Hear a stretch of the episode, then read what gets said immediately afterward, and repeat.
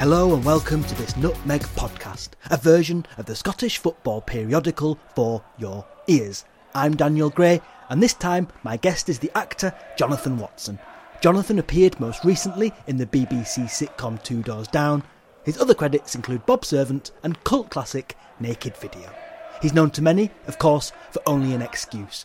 Jonathan joined me in the Curlers Rest pub in Glasgow. Thanks to them for opening up early and making us a brew. You'll hear the odd background noise as staff prepare for the day ahead, but if anything, this merely adds to the Radio 4 afternoon play aura that characterises the Nutmeg podcast.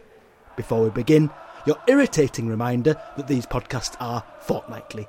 Do have a listen to what we've done so far. Please subscribe, review, give us some stars. They're like a hug, but without the awkward bit afterwards. Of course, this podcast stands on the weighty shoulders of our print magazine. Issue 10 of Nutmeg is out now, and 11 will follow in March. Please see nutmegmagazine.co.uk for more. Enough of me, here's the podcast. I began by asking Jonathan if he, like me, was a Subbuteo kid. Cue tape. I was a Subbuteo kid actually, uh, in fact, I've still got my Subbuteo, which is uh, in the garage somewhere. Uh, no, I was I was a I, I just sort of fall in, fell into football watching it uh, as a kid because um, we all played it at school and we all supported our, our, different teams and I sort of fell into that way and, and um, also collected football programs as well. I've got quite a collection. I've still got these as well despite my wife asking me to, to sell them on the internet. But I've still got all these, and I've I've still got my Subbuteo stuff as well. Oh, well How sad is that? It's not. It's, it's quite frequent, I think. What do you remember of the Subbuteo pitch itself? Uh, did you have to get your mum to iron it like I did? No, no. The thing that we, we had a dining table in in the, our living room, if you like, and it was the right length, but it was just slightly too narrow. So my Subbuteo, I used to stick it onto this and sellotape it under the base, but uh, the corner flags just didn't make, quite make it. So I played a sort of narrow, much in the same way as Souness did when I think Dynamo or Kiev played at Ibrox one one time. I narrowed the pitch, so uh, yeah, that was that's my memory of this Subbuteo pitch. I think my mum did iron it actually. So uh, it could it, it could also. I remember reading. I think Trevor Brooking used to actually. I was going to say wet his pitch, which sounds terrible. I mean, put water on his pitch to recreate a heavier pitch. Or to slow it yeah, down. and do different effects to make. Oh, I mean, that, that's, that's, why he was a pro. That's exactly. that's that's why he went down that road and me went down ours. So. But it was it was a game of those idiosyncrasies. I always remember our cat would frequently run across and steal the ball and hit right. the men and things like that. The, the, other thing was it was it was whether you flicked or dragged. Remember yeah, that? Well, a big a, a big split in the Subbuteo community. Big split. Would the teams have been sort of generic Reds v Blues, or can you remember being a Rangers fan if you were lucky enough to have a Rangers team? I had a Rangers team, but the Rangers team didn't come with the. I don't think it came with the black socks, red tops. But I had a Rangers team. I had, some really good team. I, the one that I really liked was I had Queens Park Rangers, and I think I had Queens Park as well because I like this little yeah the little, hoops, little yeah, well things. some yeah yeah well some of the hoops some of the hoops. uh, I also had Eintracht Frankfurt. I had I had loads. I think I had I had Brazil as well. I think at that. So I had loads of teams. It was always a thrill on the box that teams doubled up for so many, so you wouldn't know who you're. That's right. I think Eintracht Frankfurt doubled up for Walsall. that that kind of combination that is kind tremendous. Of combination, yeah. I had the scoreboard, which had thousands of possibilities of fixtures. You had to cut them out from. I still have it. I don't know why I'm talking in the in the past tense. I was playing Subbuteo with my daughter just a few weeks ago, in fact. And you look at you, she's eight, and they sort of look at you and go, "Did you really do this?" I'm pleased to hear it's still in your garage, though. There uh, must be Subbuteo sets in garages up and down the land. Yeah, yeah, but uh, not sadly not been played for quite some time now. So you've kept your football programs as well, which yeah. is another common thing I think among football fans. Even if we stopped going as much, if we stopped buying programs, we tend to keep them. So, what kind of age of programs do you have? The best ones, are, well, I've got it's really all from the sixties. Uh, I had the the one Chelsea's very first colour program was an intercities Fairs Cup match against Barcelona when likes of Eddie McCreadie played and stuff like that. So I've got that. The two best ones that I've got are from 67 when both Rangers and Celtic were in the finals of the, the European Cup and this Cup and in the European Cup. And um, I remember coming home at lunchtime and phoning uh, a guy, I'd only been about nine at the time, phoning a guy at the SFA up Park Gardens and asking for the address of the Portuguese FA and the German FA. And this guy very patiently spelt out the address to these two organisations, and I sent off money orders for the programmes. And a week before the games, I got a copy of the Celtic into Milan from the Portuguese FA. I always remember, I still got it. Uh, in an envelope with a bit of string tied around it, and the bit of string stayed on despite journeying all the way from Lisbon. Uh, it stayed on, but and they um, they returned the money order and with a with compliments uh, slip right? So I got that, and then a day later, from the German FA came the the Rangers Bayern Munich program. But they they took the money order, and uh, but with a with confidence slip. But I got that. But the one that I got, the the, the Rangers Bayern Munich one, is a special one because it was the one. If you went to the game, they were just given a sort of uh, a sort of paper type program, just stapled together. But the one that I got was for the UEFA guests of UEFA. So it's quite a special one. So, but these two programs are they're worth quite a bit of money now. But they're my two best ones. That's fantastic. What, yeah. what a thing though, as a kid, yeah. to, to, have even thought of phoning up and doing that on your. Well, I think there was a number of us in, at school that were quite keen on it, and there was a company that uh, we used to use down in England that used to send out kind of newsletters and things like that. So we're all kind of always up to speed in what was available and stuff like that. And that's my kind of post. No one yeah. gets posts like that anymore, do they? no, no, they don't. so 1967, a huge year, as you've said, with Celtic and Rangers and Kilmarnock, in fact. Well, Kilmarnock, yeah, they, I think they got to the quarter-finals of the Intercities. Yeah. I think, was it Lokomotiv Leipzig that put them in? It, ring, it rings a bell, and 67 also sticks out for me because Third Lanark went bust that year. Which is oh, really? So 67, I believe, was also the year of your first Rangers game. It was. It was. It was the semi final that the Rangers played. I think it was the, was the um, second leg against Slavia Sofia, and Willie Henderson scored with a header.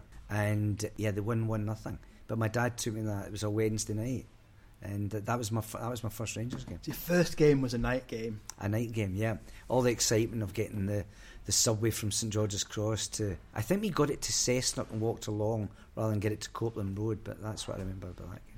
Do you still have an impression of what Ibrox looked like at night? I can't really remember too much about. Uh, I can remember my dad and I leaving and all that kind of stuff, and I remember where we sat in the in the main stand. But my, my I don't really have a sort of recollection of what it was like that particular night. But I do often think uh, one of the things that I I used to love was European nights, that kind of glow of the mm. floodlights mm. and everything. And irrespective of what way you're going to see a game, I always love that. There's yeah. something quite magical about it, I think. Absolutely. Right through my, my early memories of Rangers growing up in England are a European run in the early 90s when they played Leeds. And, yeah, uh, yeah. John Lukic claimed to be have been blinded by the Ibrox floodlights. yeah, yeah. Well, I was at that. I was at that game, and I remember saying to one of my pals when on the way there, we were crossing the bridge over the M8, and we could see the, the floodlights. And he, I don't think he'd been to a big European game before. And I said, "It's, it's fantastic." I said, "But I'll tell you this." I said, "You will if they score in the first minute, you will hear a pin drop." And that's exactly what happened. McAllister scored in the first minute, and there was this deathly silence. It's eerie. Eerie. And uh, but I remember that, and I remember the return leg because I was actually recording in in BBC up. At, I was recording in the studio that night, and I was just sort of getting little bits, seeing little bits because it was coming in through in the ring main before it edited because it wasn't. Good. I don't think it was going out live. And uh, so I saw Hateley's goal just in the early stages of that game as well. So some of the very best times have been European times, and undoubtedly it being under floodlight always helps that. Yeah, yeah, I think so. Going backwards uh, into the late 60s and early 70s, you continued to go to Ibrox as a teenager. Presumably, when I was in secondary school. What kind did, of yeah. names, what kind of heroes, who do you see when you picture Ibrox in that time? At that time in the 70s, Sandy Jardine and John Greig and Willie Matheson and Peter McCloy, Willie Johnston, they were all features of the side. Uh, Dave Smith as well.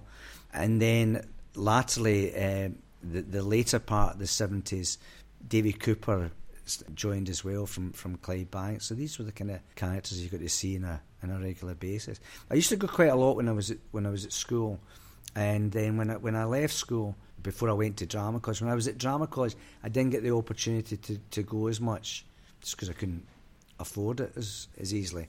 So the, the sort of late 70s, I didn't see so much of them. And then it picked up again in the sort of mid 80s. I became a season ticket holder just prior to Souness arriving in 86. And I kept my season ticket for 13, 14 years. And but by that time I was married and we had a small son and I wasn't getting the opportunity to go as much. So Notably and strangely, Graeme Souness is still called Souness on Teesside. Is he really? If cosplayed for Middlesbrough for a couple of years. Well, I, rem- I. I remember. Souness. Well, J- Jim Rosenthal, I remember one of the early clips of him playing for Middlesbrough with Bobby Murdoch Yeah, of in the team, and uh, and it was Souness. That's Yeah. how he's called. Must be who we we must have copied. Must have copied Jim, Jim, Rosenthal, yeah, yeah. What about old firm games? Because I read in a, an interview from a few years ago that you think your first old firm game was probably 73 74 in a cup semi final. I don't know if it. No, I think Or did my- you go early? I was wondering if there was a reason you sort of held off. Was it. Did, did mums used to stop boys going to old firm games? Well, you know, seventy three. So I'd be about sixteen or so, and uh, but looked about twelve. uh, and I think my mum and dad were, were slightly wary of me going along to these events. My vet, the, my my first old firm game. It might have been a cup semi final. I think Harry Hood might have scored a, hat trick. That's the, the interview I'd come across from uh, 10 or 15 years ago in The Scotsman, I think. Yeah, that was at Hampden. That was a midweek game. The one that I remember most clearly was certainly my first Old Firm game at Parkhead was when I think Rangers won two one, uh, and but it was notable in that both Derek Parlane and Pat McCluskey were both sent off.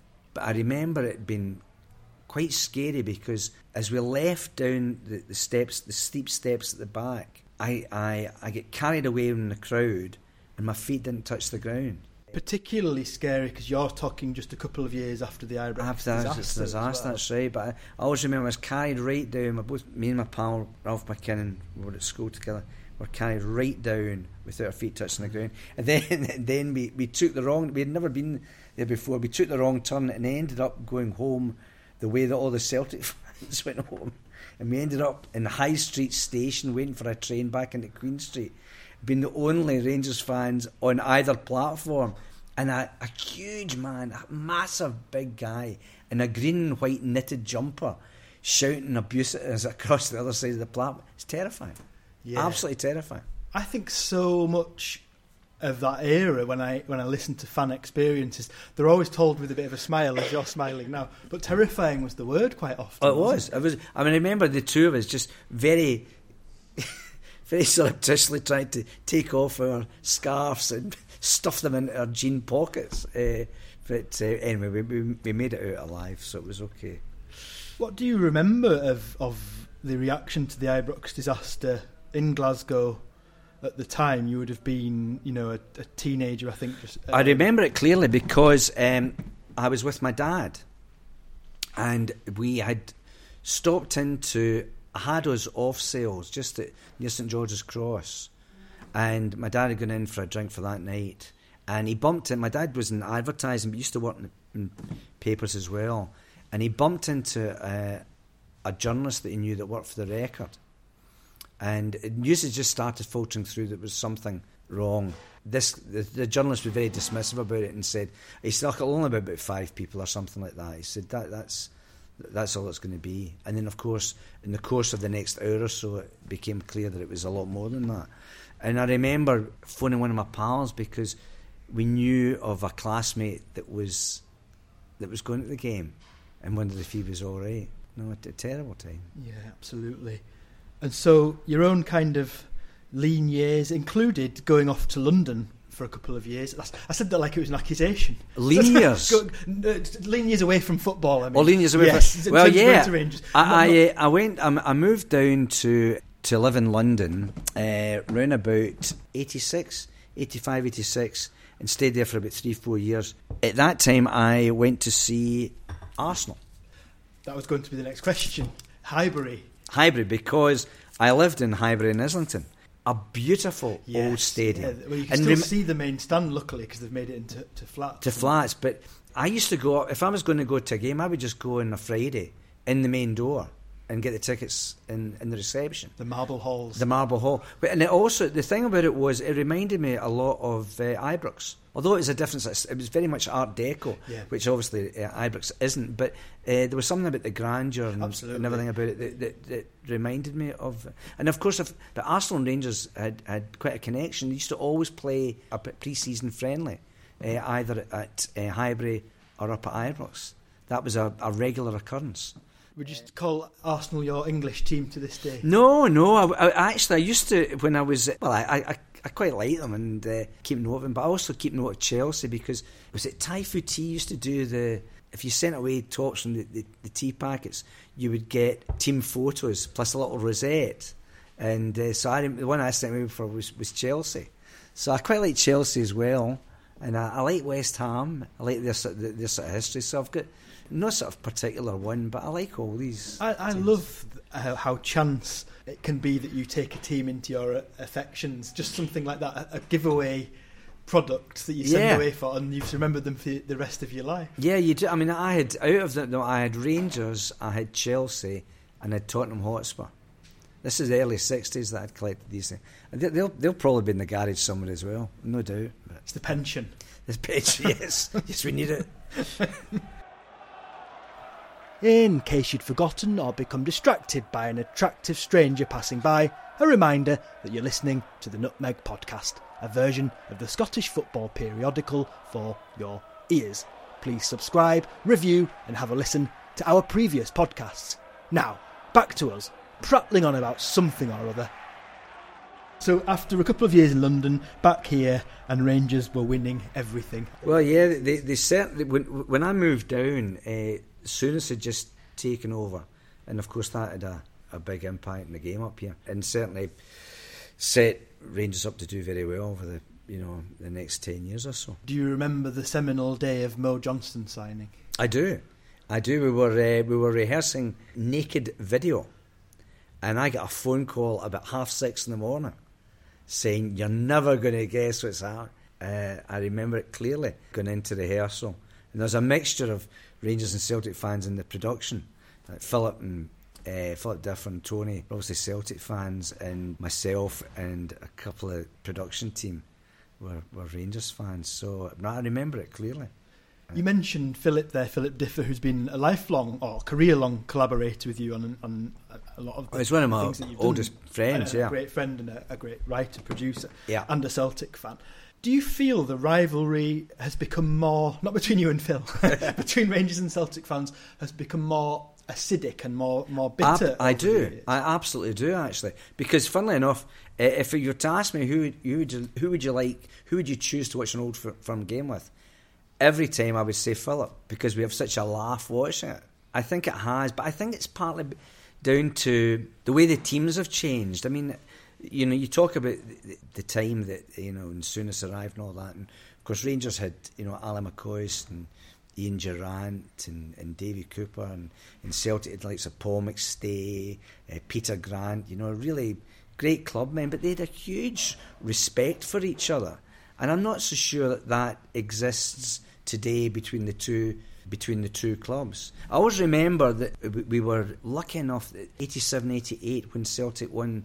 I remember being a guest of the club, getting a tour and everything like that prior to kick off the day that Celtic were going to be crowned champions. And Campbell Ogilvie was he showed us the the, the league championship trophy and he said he said, I'm actually I'm going to take this over to the pavilion tonight. Uh, because he said, you know, despite, irrespective of what happens today, Celtic be crowned champions. He said, and the Celtic stories around the pavilion. He said, and they want Big Roy to come out at the end and lift the trophy aloft, so saying the crowned ah. And I said, "God, you're going to do that? He said, oh yeah. He said, they thoroughly deserve it. He said, yeah, he said, be a great night for them. And you think, God, would that happen now? unimaginable. I mean, th- th- as you know, th- things change so much in the game, so maybe that'll come round and, you know, the, the camaraderie will, you know, come back. And into the 1990s, your career, of course, taking off, and Rangers taking off beyond all imagination. Only not winning the league on one occasion in, in the decade. Incredible time. Yeah, it, it was. It was, uh, and I, I I was fortunate enough to, to see an awful lot of these games and, and enjoy the success. I just wish it would come back. this is where we wallow in the past. Though, yes, exactly. I mean, you're, you're talking about these times. I can't really remember clearly all the different occasions that I saw saw them win the league. The, the ones that stick out was, I suppose, Gascoigne helping to beat Aberdeen. I remember being up to Tannadice as well, managing to get a seat a week crammed up the back of the stand. But the one that I remember was I don't know if you, you when Souness left for, for Liverpool, Rangers faltered in the running, and Aberdeen had the chance to, to clinch the league. And I think if they, a draw would have been good enough at Ibrox for them to win the league, and they end up they didn't. They, they get beat two nothing, and Rangers were out in their in their legs. I mean, people were getting cortisone injections. Folk left crutches. I mean, it was you know it really was. They really had to stand up and do the job.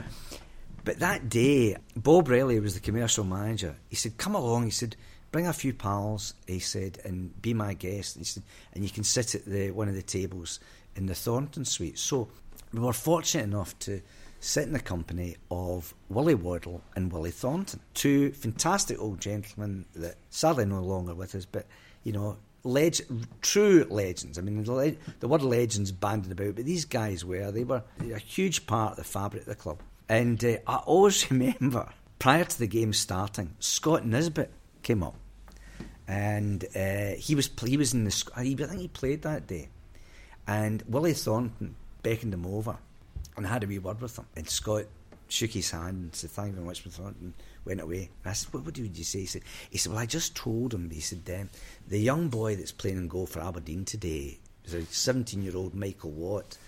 He said, I just told him, he said, the very first chance that he gets is to barge him into the goal. and what happened was, Rangers got a corner in about the first minute. The ball came in and Michael Watt went for it and Mark Hateley hammered him into the back of the net. I mean, absolutely banged him into the back of the net. No, I don't know if there was any intention of playing the ball. And the boys' confidence was shot from that moment on. And Rangers gradually got a control again. Aberdeen had a great team at that time. They had a really, really good side. But uh, that's what I always remember about that. Tips from the old school. Tips from the old school. Like it. But it was so politely done. That was the thing about it. It was, it was so polite about it.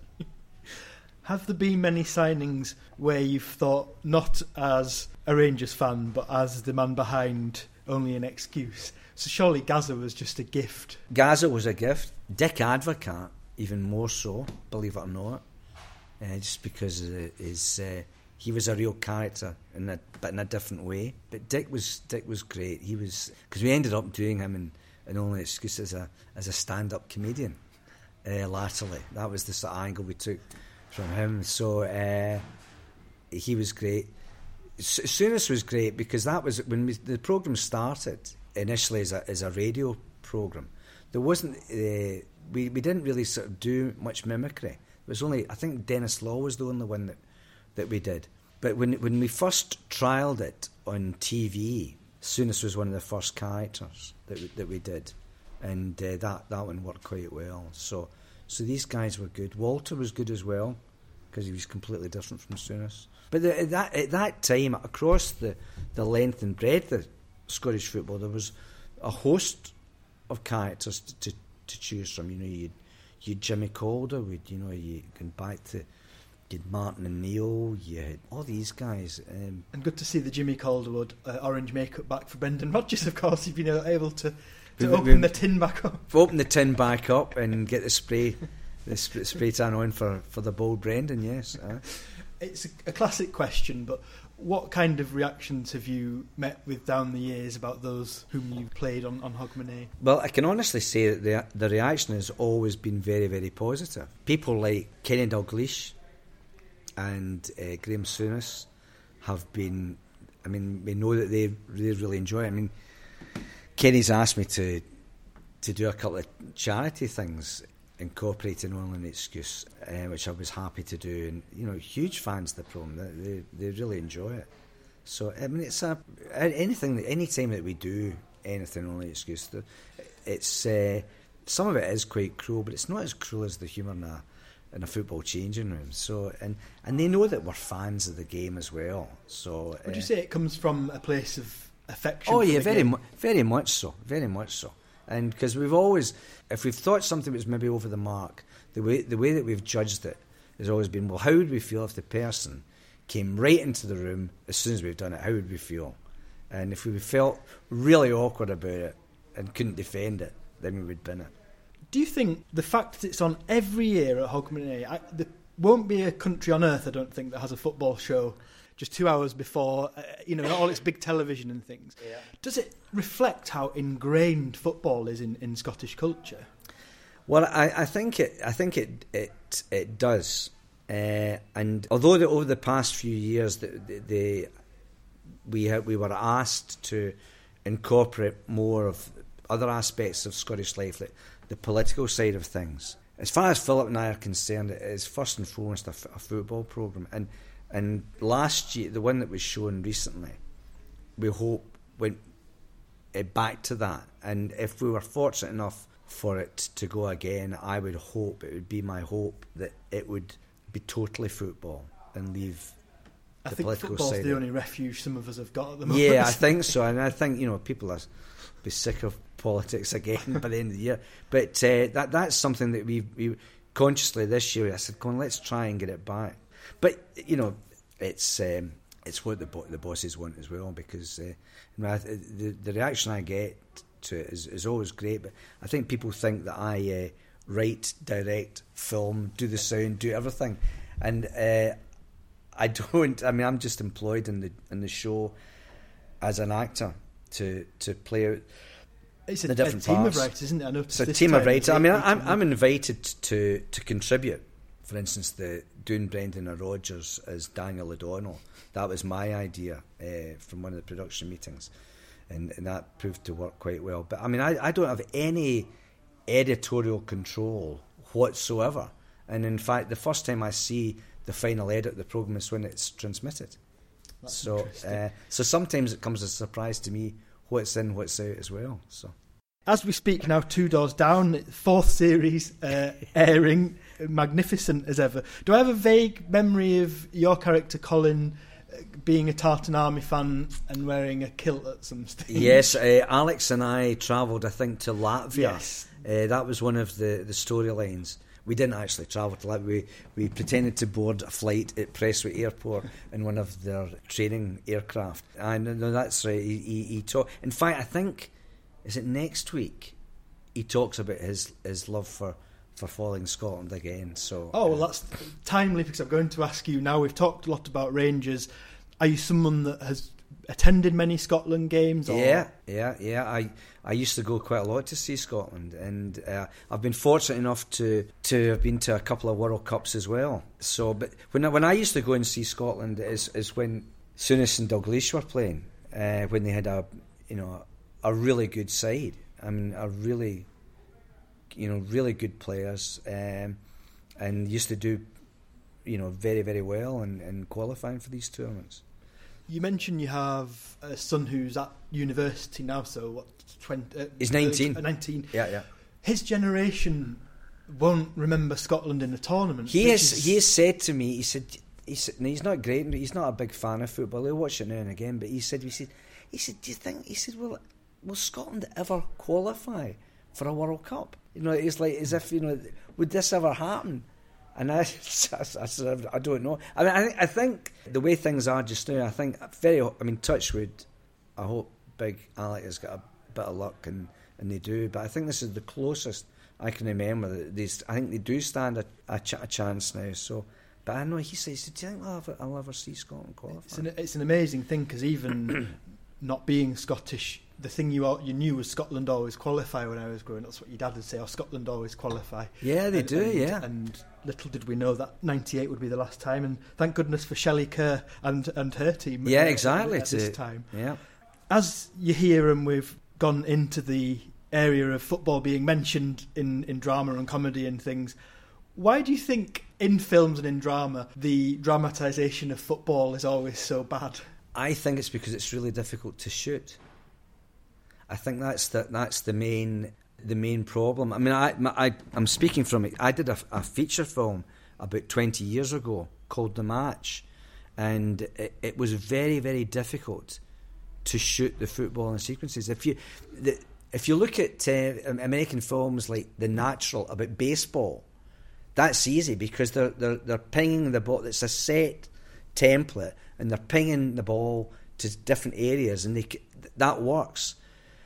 But you don't have that with football. It's you know it's spread over such a wide area. I think it's it's I think it's a very very difficult thing to to recreate. I think the the, the drama bits and the build up they can do that okay, but to actually shoot the game, film the game, I think it's very difficult. And it's not because actors are rubbish at football.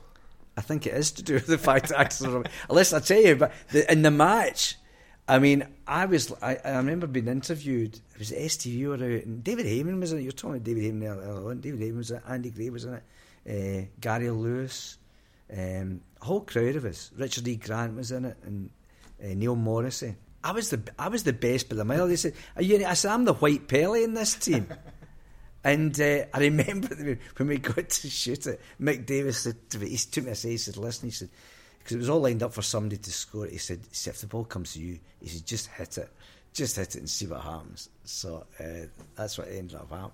No, I think it's very very difficult to to, to recreate the, the the magic of the open game and everything like that we had an article in Nutmeg recently about a shot at glory.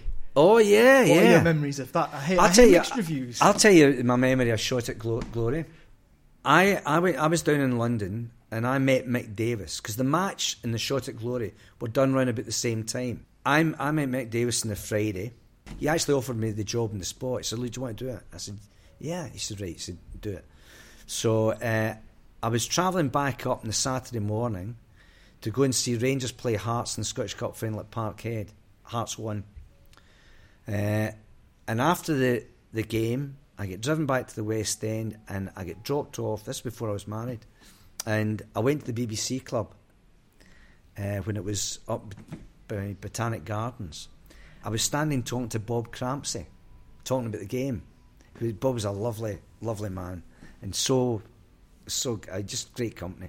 So two of us are standing, at the end of the bar near the door, and the door opened. And Robert Duvall walked in.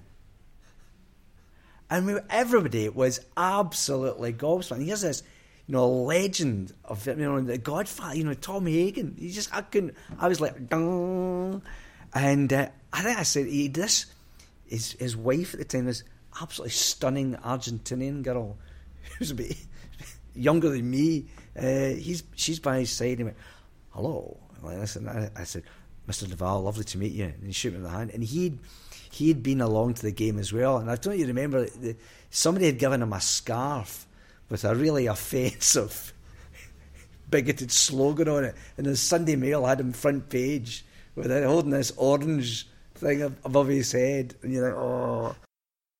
What do you think sustains your interest and enthusiasm for football, for football in Scotland in particular? Well, I've got to be honest with you. I have my enthusiasm is uh, in recent years has has tapered off somewhat.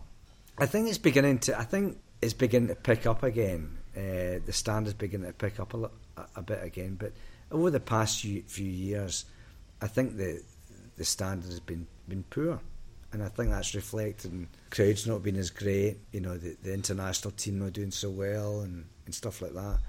But hopefully that'll change and it'll sort of get back on its feet again. It's hard to maintain that level of love and enthusiasm when you've seen such glory days. Yeah, I mean, you know, my first Scotland game, I saw Pele and Garrincha play.